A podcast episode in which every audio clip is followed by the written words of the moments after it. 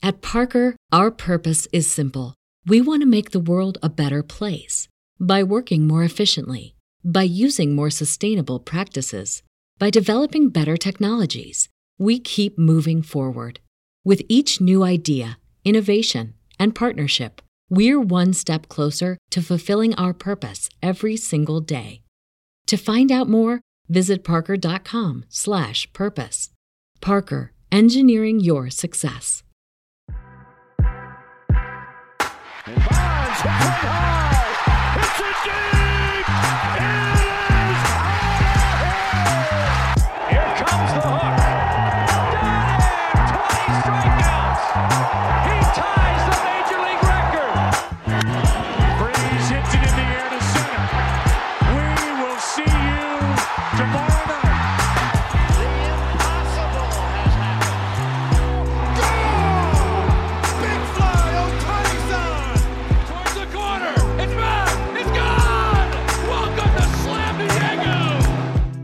We got one of the good ones out of the way. Aram and I did the AL East yesterday, grading off seasons. Now Peter and I have to suck it up and do the American League Central, which kinda stinks. Like there is what there are two teams here that I think are going to get good grades, and everybody else, it's like, what the hell were you doing? Jack Peter, just baseball show for Tuesday, February 7th. Are you full blown like in Super Bowl mode right now? What are the props? Yeah, we just did a prep episode um, on not gambling advice where Colby and I we went through quarterbacks, running backs, wide receivers, first time or first touchdown score, anytime touchdown score. That episode is currently live on the show Not Gambling Advice, of course, which will then break into MLB coverage every single day. Um, but yeah, I'm in Super Bowl mode, but my number one priority is always baseball. I'm a baseball first guy. It's my first love. It's my passion. Football is a fun thing to do in the offseason. We've been doing very well in it, but nothing is better than baseball. And to that point, while the Super Bowl is fun, I do like grading these off seasons just a little bit more. I'm a freak. You're a freak. This is the Just Baseball Show. Welcome to it. Yeah. Um, so I see like coin toss stuff on some on some books. What's an octopus? I don't know. It says, "Will there be an octopus?" Yes, plus fourteen hundred. No, minus five thousand. I don't know what an octopus is. Couldn't tell you Uh, either. Can you bet on like um? You can bet on like Gatorade usually in anthem time. Yeah, and there's been some line movement. Gatorade. Um, a lot of sharp bets are on green slash yellow. Who gives a shit? I'm sorry. And did you hear the uh the hoopla about the national anthem? I guess Who's doing um, it? The line is set. Yeah, it's Chris Stapleton. Okay. The line is set at two minutes and three seconds. That's a And long. I guess every country singer has gone under this except for one. And it was the male country singer. Chris Stapleton, again, is a male country singer. So a lot of people are looking towards the over on the national anthem. But Dude. I mean, what are we supposed to do? the people that have these interests, I get a get a read a book, get a better hobby. I don't Yeah, know. but that's what people are going to say when we're grading the Kansas City Royals offseason. And I'm going to be on over half runs and RBIs for Martin Maldonado in the playoffs, which is going to smack. So if you make fun of them, you got to make fun of me. And you got to make fun of yourself a little bit. I make fun of you all the time, and you know, not only do I not take myself seriously, I actually view myself as like a D D minus grade human. I'm working on it. I'm trying to get to like a B minus, and end goal is the B minus by like age 65, 70. I'd give you an A plus, my friend. Thanks, Chief. All right, let's jump into the Cleveland Guardians here. Um, Cleveland actually had a really solid offseason IMO. I will attach a letter grade to it here in a moment, but they're big moves. They add Josh Bell in free agency, two year, $33 million deal. They add Mike Zunino on a one year, $6 million deal. Then the rest of it is just kind of filling out the organizational depth. So you add Touki Toussaint and Roman Quinn as minor league free agents. You do trade from a surplus in Nolan Jones. He goes to Colorado. And of course, Mike Zunino replacing Austin Hedges, who you lost in free agency. They didn't do much because nothing really departed. Hedges, while a good defensive catcher, hit what 110 1 150 160 he was the worst hitter in baseball um so you, you part ways with him and you sign a guy who is slightly worse defensively, but gives you exponentially more potential offensively in Zunino, likely to be a backup for Bo Naylor here. And then Josh Bell, you do add some slug in the middle of the order here. Before I attach a grade to it, I loved what they did because they didn't have to do much and they did the two things that they needed to do.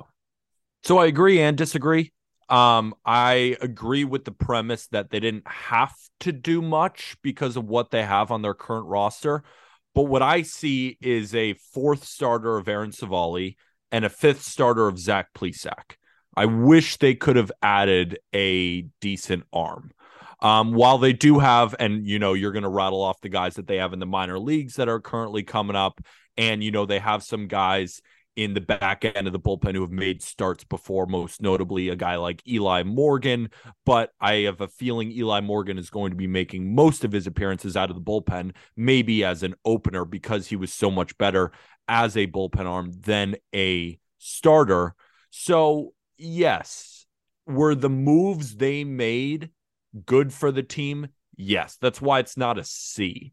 But in my opinion, I gave them a straight B. I give the Guardians a B for this offseason. Okay. And the reason being is I do wish they did more, but it's not a C, it's not a D. But when you look at the moves in a vacuum, Josh Bell is an upgrade, good signing there. And yes, Austin Hedges is one of the worst qualified hitters in Major League Baseball over the last few seasons, maybe the worst qualified hitter. But it's hard to quantify what he does defensively. I mean, you can quantify it through framing metrics, looking at his pop time, all that kind of stuff. But we've spoken now to multiple Guardians pitchers, and they rave about Austin Hedges. We talked with Ryan LaVarnway, who's been a catcher for 10 plus years, tons of time in the minor leagues talk to us about how valuable Austin Hedges is. Kind of similar to why the Astros won't move off Martin Maldonado. So I don't see that as this huge upgrade because of how bad Hedges has been offensively. I view it as a above average offseason, but not a great offseason.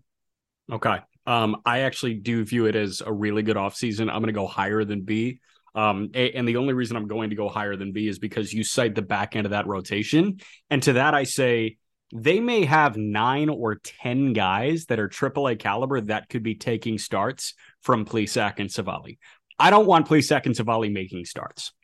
And I don't know which of these, like two of these nine guys are going to click, but here are guys that can make starts for the Cleveland Guardians in 2023 and early. I'd argue the first month or two of the season. Xzavion Curry, who we've already seen make his major league debut. Joey Cantillo, when healthy, when he's on the field, he's great. Hunter Gaddis, who really struggled when he did get up to the major league level, but he got up to the major league level. Connor Pilkington got up to the major league level. Touki Toussaint is going to give it a go in Columbus, We'll see what happens. We know that he's a really talented arm. Is he entirely over the hill? Obviously, they have the quantity of starting pitching depth to negate Touki Toussaint if need be. Logan Allen is one of their top pitching prospects. Peyton Battenfield is pitchability out the ass. Tanner Bibee and Gavin Williams have the chance to start guns blazing in AAA and get up quick. And then Tanner Burns is a guy that I love, mid 90s pitchability. And then you've got more guys in double. Espino is going to be healthy to start this year. Doug Nikhazy, Tommy Mace, Mason Hickman, former Vandy guy. There are so many starting pitchers here that you can give a shot. I was thinking, like, okay, probably best that they didn't go sign a four to a two year deal. If you were going to go get anybody, I honestly think a one year deal would have made some sense, like a Matt Boyd or a Zack Greinke. Um, I'm I'm happy they didn't do anything pitching wise instead of commit to a two, three year deal for a guy that might be taking starts away from some of these young, more exciting arms. I get that. I totally do. And I also don't want to completely disrespect Plesac and Civale because I'm not saying that they are trash. I'm not saying that they are bad pitchers. It's just we are now at a spot with the Guardians where I'm holding them to a higher standard, and they deserve to be held to a higher standard after winning the AL Central last year, going toe to toe with the New York Yankees. Unfortunately, yeah. I don't think anyone would have beaten the Astros, but the Guardians would have given them their all. They beat the Tampa Bay Rays, so they should be held to that level of standard. And having Plesac and Civale making these starts, while they do have the prospects down there in AAA who could end up making an impact, you don't rely on them. You just, you just listed all of them, and there's only a few names that I truly would take over Plesac and Civale next year. And if you have all of this depth, we talk about the Guardians have one of the best farm systems there's only five spots in the rotation. So you named all those guys. Why couldn't they package a couple of them, maybe with an offensive Pete's, to go get a legit starter yeah. to pair behind Bieber, McKenzie, Quantrill? Why couldn't they have done that?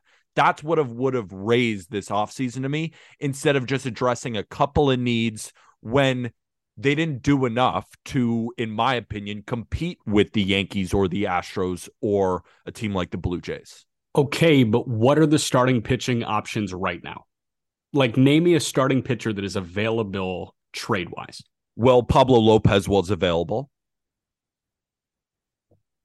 You know, I'm sure you could I don't know. Starting I mean, pitchers become available at the trade deadline. The best arms on bad teams, they become available at the trade deadline. It's a lot harder to move for a starting pitcher with no urgency in January and February than it is when teams are willing to blow shit up in July.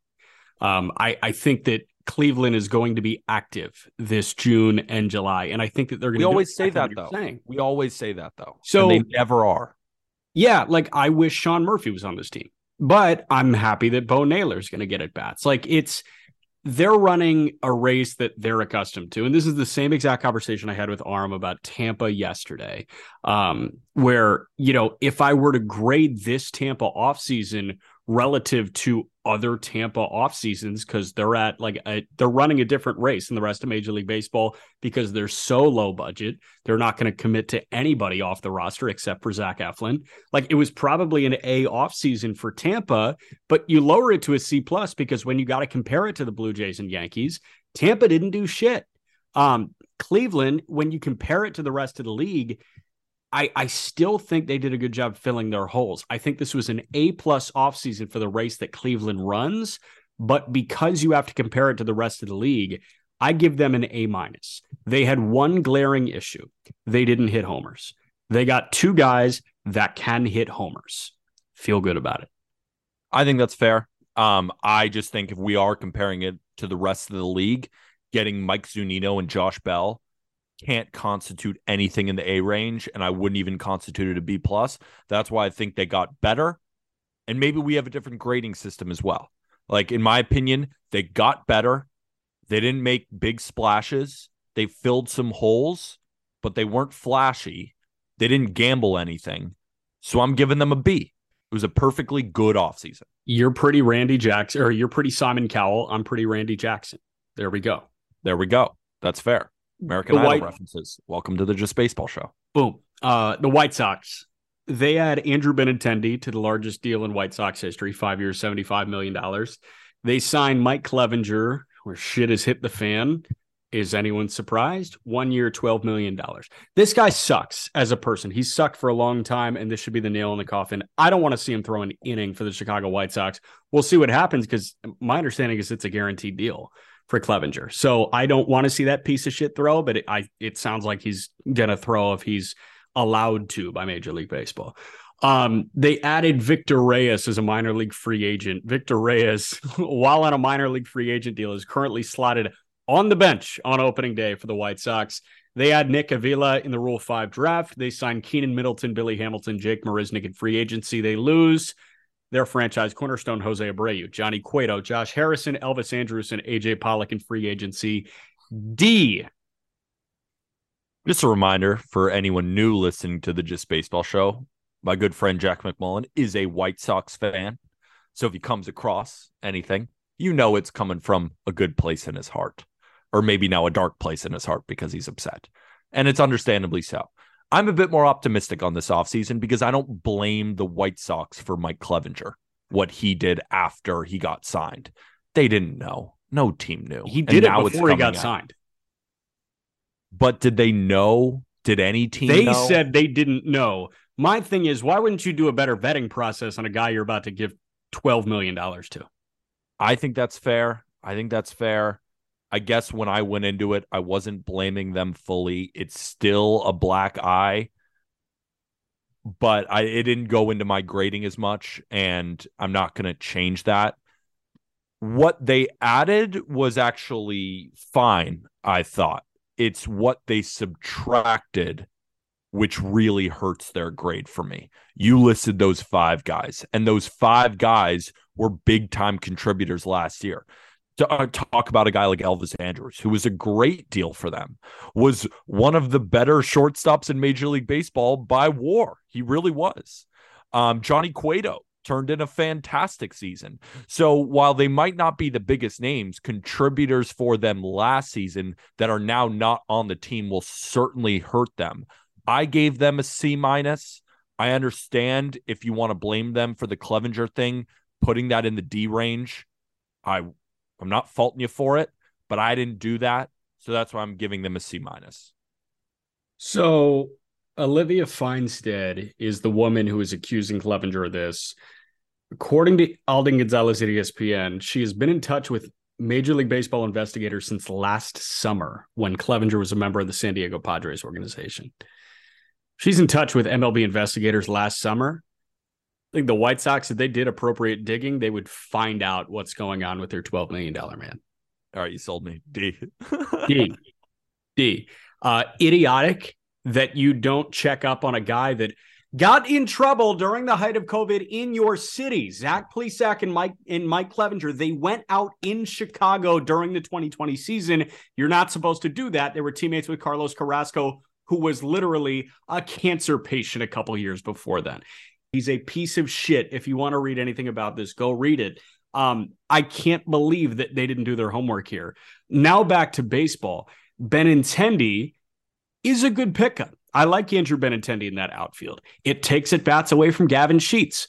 Good thing. Thumbs up, White Sox. But we've seen very limited impact, right? This is a guy that is going to slug a couple points higher than he hits, might be a 300 hitter, but he's going to slug 370. He's not going to be a 400 slug guy again. Um, it's not magically coming back. He's not the guy that won the Golden Spikes at Arkansas. Um, is he a $75 million player in this past offseason's market? Yeah, probably. Um, but I don't think like this contract, you're going to say, wow, this was really worth $75 million because he's going to be a table setter, a two hitter behind Tim Anderson, who's leading off.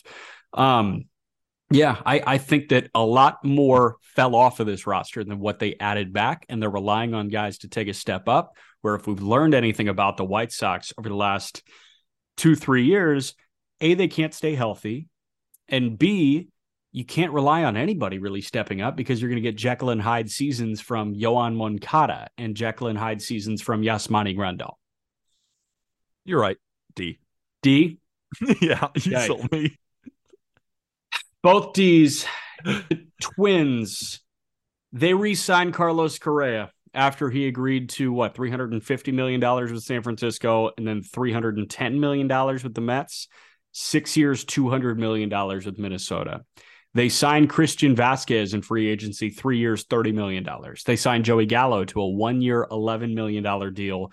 They acquire Kyle Farmer and Michael A. Taylor in trades with the Reds and the Royals, respectively. And the big one, they acquire Pablo Lopez, Jose Salas, and Byron Chourio for Luis Arraez. I like what the Twins did. They didn't necessarily need Arraez, especially if they are assuming that you get a healthy Kirilloff to play first base. You got Polanco at second. You bring Correa back. Correa's the shortstop. Jose Miranda can play third base now. I like that they went and got a catcher because Jeffers wasn't working out. Gary Sanchez wasn't working out. So you go and get Christian Vazquez, who I don't really think is a 10 million AAV guy, but you know what? He's a starting catcher in Major League Baseball, and he can still hit a bit, and he can command a staff. Um, I like the give it a go deal for Gallo, right? It's a one year deal. It's not going to hurt your luxury tax number that much, especially because the Twins are going to sail under it. Um, $11 million is, is a good audition number for a guy that could hit 35 bombs if if the stars align and he gets adequate plate appearances. And then Farmer and Michael A. Taylor are good just depth adds, and you get another guy, another three in Lopez to be able to plug into the top of the rotation. For Minnesota, considering where they were last year, I'll give them an A minus again. I thought you broke it down perfectly. I don't even really have much to add other than I thought every single one of their moves was a great move. They needed to add to the rotation. What did they do? Got Pablo Lopez. What did they have a surplus of? Infielders. What did they do? Trade Luis Arraez, and they also got two prospects out of the deal when a lot of people thought the swap was going to be the fair trade. They won that deal. The Gallo deal, gamble. And it could be a great one. Could be a bad one, then whatever. He doesn't play for you. Maybe play some DH, maybe doesn't. Not much of a hit to uh, the salary. Um, Christian Vazquez is a starter in this league, and he's better than Gary Sanchez. So there's an upgrade there. They just made upgrades everywhere and addressed basically everything. The one thing that does that keeps me off an A plus is they didn't really add to the bullpen, but they have a fine bullpen. I just yeah. wish they added a big time guy, and they still have cha- they still have time. Remember, a guy like Andrew Chafin is still out there. Like there are still guys to be signed. I'd like to see the Twins make one more splash in the bullpen, but even if they don't, I'm giving this offseason an A. I thought it was one of the best off seasons in Major League Baseball. So Duran is going to be the closer, methinks. Um, Jorge Lopez will be a setup guy. Those can honestly be like dueling closers. Great. And then after that, it's Griffin Jax, Caleb Thielbar, Emilio Pagan, Jorge Alcala. Yeah, I would like one more middle reliever. I think Chafin yeah. would make a lot of sense here, especially with Lopez and Duran being right-handed, and with Griffin Jax being right-handed. Um, but yeah, I, I, I hear you on A. Um, I just say A minus because I may not be as sold on Christian Vazquez as an everyday catcher as you are. Okay. Um, now if they didn't re-sign Correa, I'd be looking at like a C plus. I'd be looking at in the B range if they didn't sign Correa. But look at what the market was. They just saved $135 million. I mean, there's incentives there that could push him up to 275. And I know, like the twin, if I'm the Twins, I want him to hit every single incentive. Correct, because that means he stayed on the field, and if he stays on the field, he's well worth 275 million. We talked at the beginning of this offseason that Correa should be a 300 million plus guy. He's one of the best shortstops in Major League Baseball, and you got him for 135 million dollars less than what the Giants offered him, 115 million dollars less than what the Mets offered him. They had an amazing offseason. I thought they killed it. Yeah. Really excited for this front office. They've been just slowly building and building. Now, are they going to win the division? I still think the Guardians are, but I think this is the year they overtake the White Sox and ultimately finish second in this division and end up being a decent contender. Uh, just because they don't really have the top end pitching talent of the White Sox, I do think that the White Sox finish second because I think the lineups are very comparable. Um, but I do hear what you're saying. So as of right now, I gave the Guardians an A minus. Peter gave them a B. Um, we both gave the White Sox D's. I gave the Twins an A minus. Peter gave the Twins an A. Now we jump to the two duds. The Royals added Jordan Lyles in free agency, two year, $17 million deal. They add Zack Greinke back, one year, $8.5 million. Ryan Yarbrough, one year, $3 million. They had Aroldis Chapman to that bullpen, one year, $3.75 million. They trade Michael A. Taylor for pitching prospects to Minnesota. They trade Adalberto Mondesi to Boston for left-hander Josh Taylor. And then they sign Johan Camargo, Ryan Goins, Matt Beaty, Matt Duffy as minor league free agents. It's just a nothing burger. Like what I, they have no pitching. So what do they do? They go sign Jordan Lyles, Ryan Yarbrough, and Zack Greinke. That doesn't scream wins, does it? So when I was looking at this, I immediately thought C, and then what's going to move me up or down? I didn't like the Mondesi trade at all.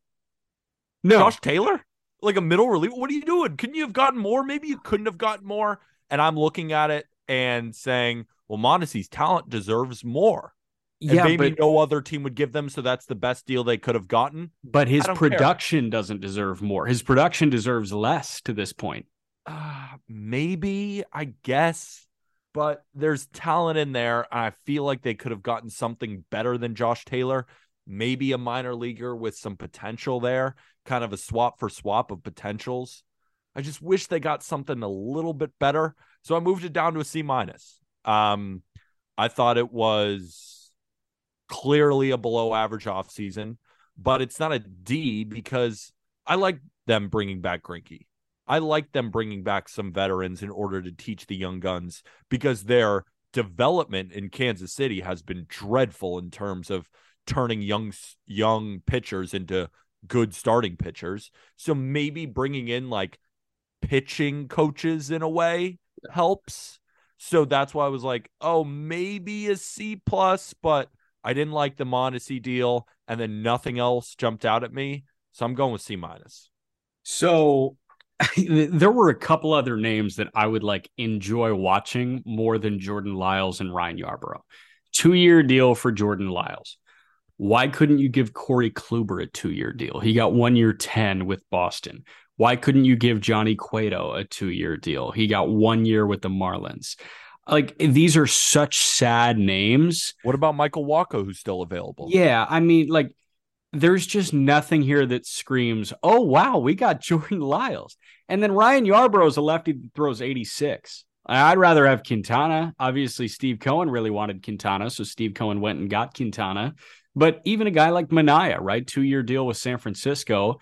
Uh, Manaea screamed San Francisco Giant. But you know what? Like, if the Royals made a competitive offer on a two year deal, he would immediately be the second best arm in that rotation behind Brady Singer. So there were a lot of other C, C plus guys I would have gone with over Jordan Lyles. And there were a lot of D plus guys I would have gone with over Ryan Yarbrough. So I give him a D plus just because they were boring moves. And I don't even think they were the right boring moves. Yeah, you can give him a D plus. I wouldn't even care. I, it wasn't a good offseason. I think that's that's the end of it. Uh, they could have gone Ross Stripling, a guy who I'm high on. They could have gotten a lot of different guys, and they went with weird options like I think personally, I'm an Aroldis Chapman hater. Finally, he's gone. Good luck with him.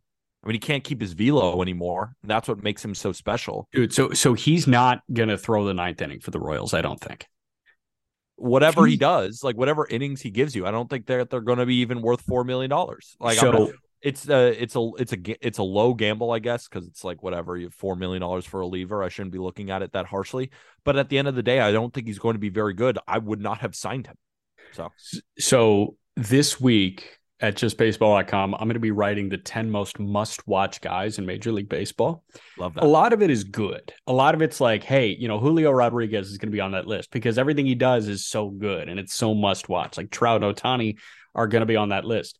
Oneil Cruz is going to be on that list because while you have everything great that he does, you also have the crappy stuff that you can't take your eyes off of, like the throw that goes five rows up in the seats at Wrigley. Like that's hilarious.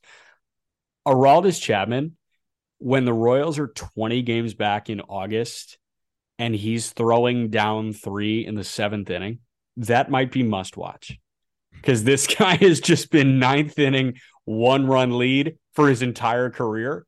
And now we're watching a shell of Aroldis Chapman throw a meaningless inning in a meaningless game it's gonna be kind of hilarious, and I might have to tune into that.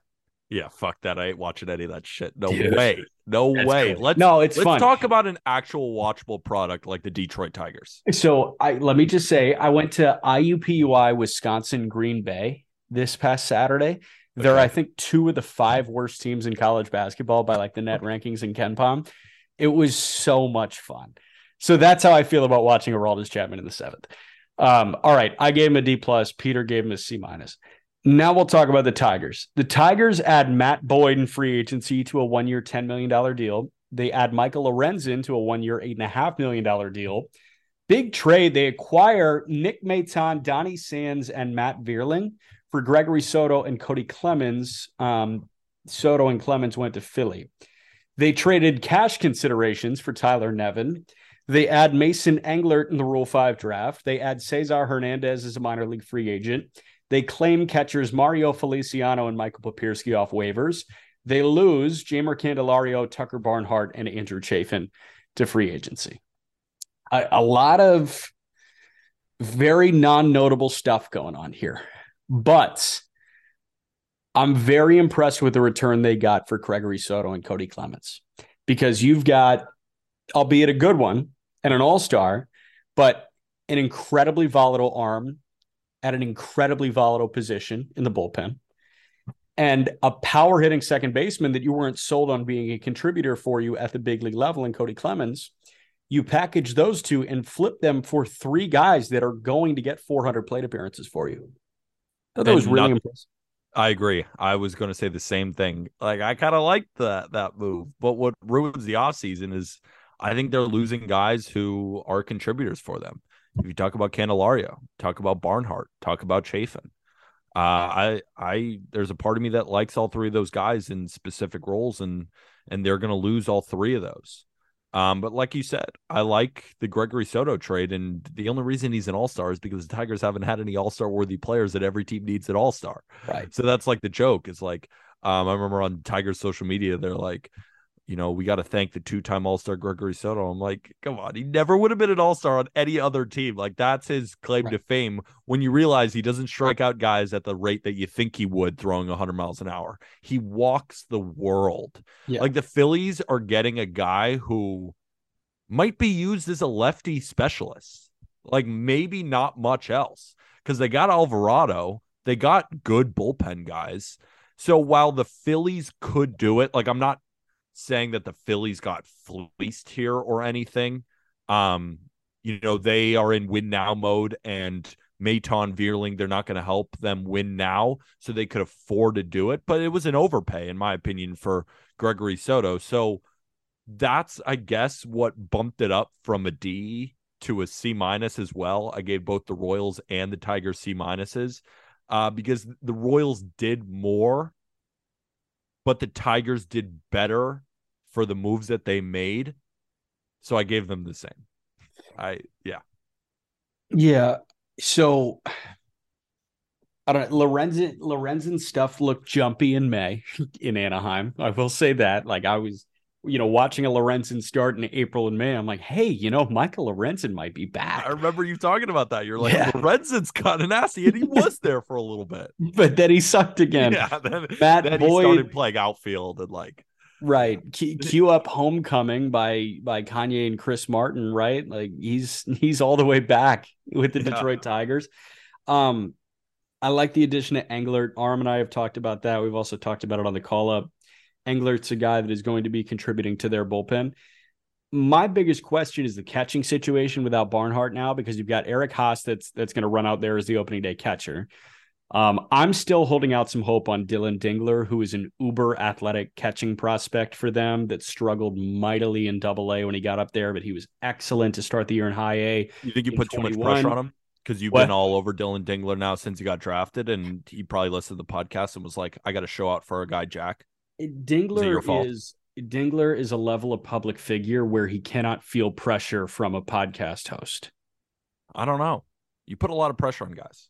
I put a lot of pressure on Hyun Il Choi, a 21 year old right hander in the in the Dodgers organization that threw like he I think he threw 75 pitches in a start that he made against Fort Wayne in high A in 21 and it was like he threw 68 strikes in 75 it was insane it was the craziest thing I've ever seen and I'm and like how did he do last year I think he was hurt the entire year I'm not blaming you but you're kind of blaming me here. and I'm blaming myself I mean, I'm just putting the puzzle pieces where they may Hyun Il Choi has my face on a dartboard in That's every home saying. that he lives in. I'm just saying, don't underrate your influence on some of these guys. Yeah. Dingler, if you want to put my face on a dartboard, I'm fine with that. If that no, but, gets you up to the show and gets yeah. you a 900 OPS.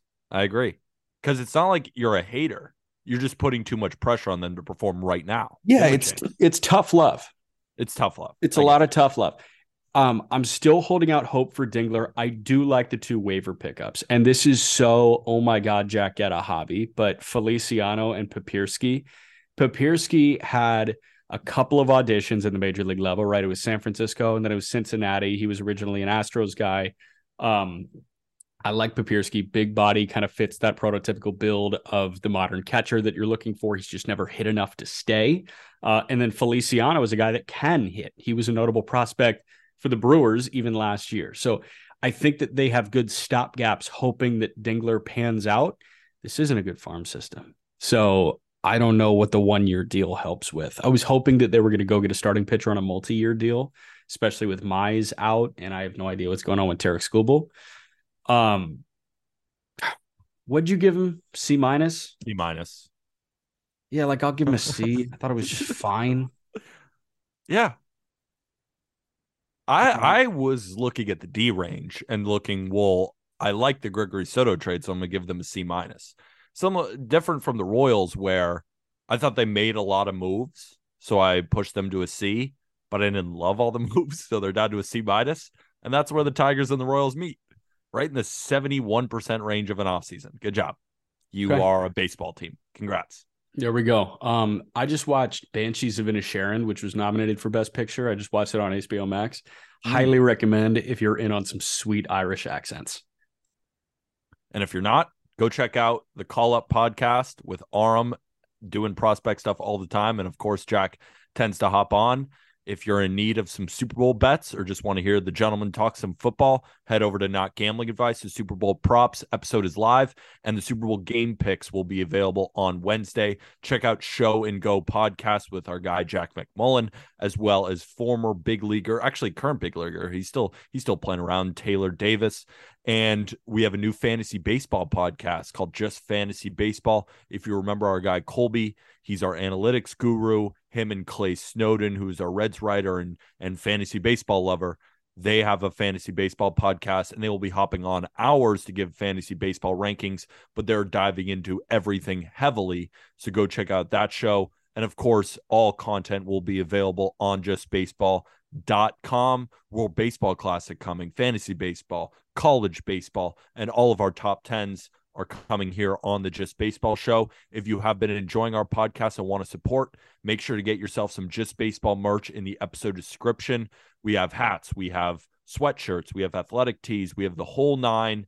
But if you don't want to spend a dime, we completely understand. If you would be so kind to rate and review this podcast five stars, whether it be on Apple Podcasts or Spotify, it helps our show a ton. And if you're on Apple, make sure to write a review. Let us know what you're enjoying about the podcast or any tips that you have, any ideas, send them our way. And with that, thank you, everybody.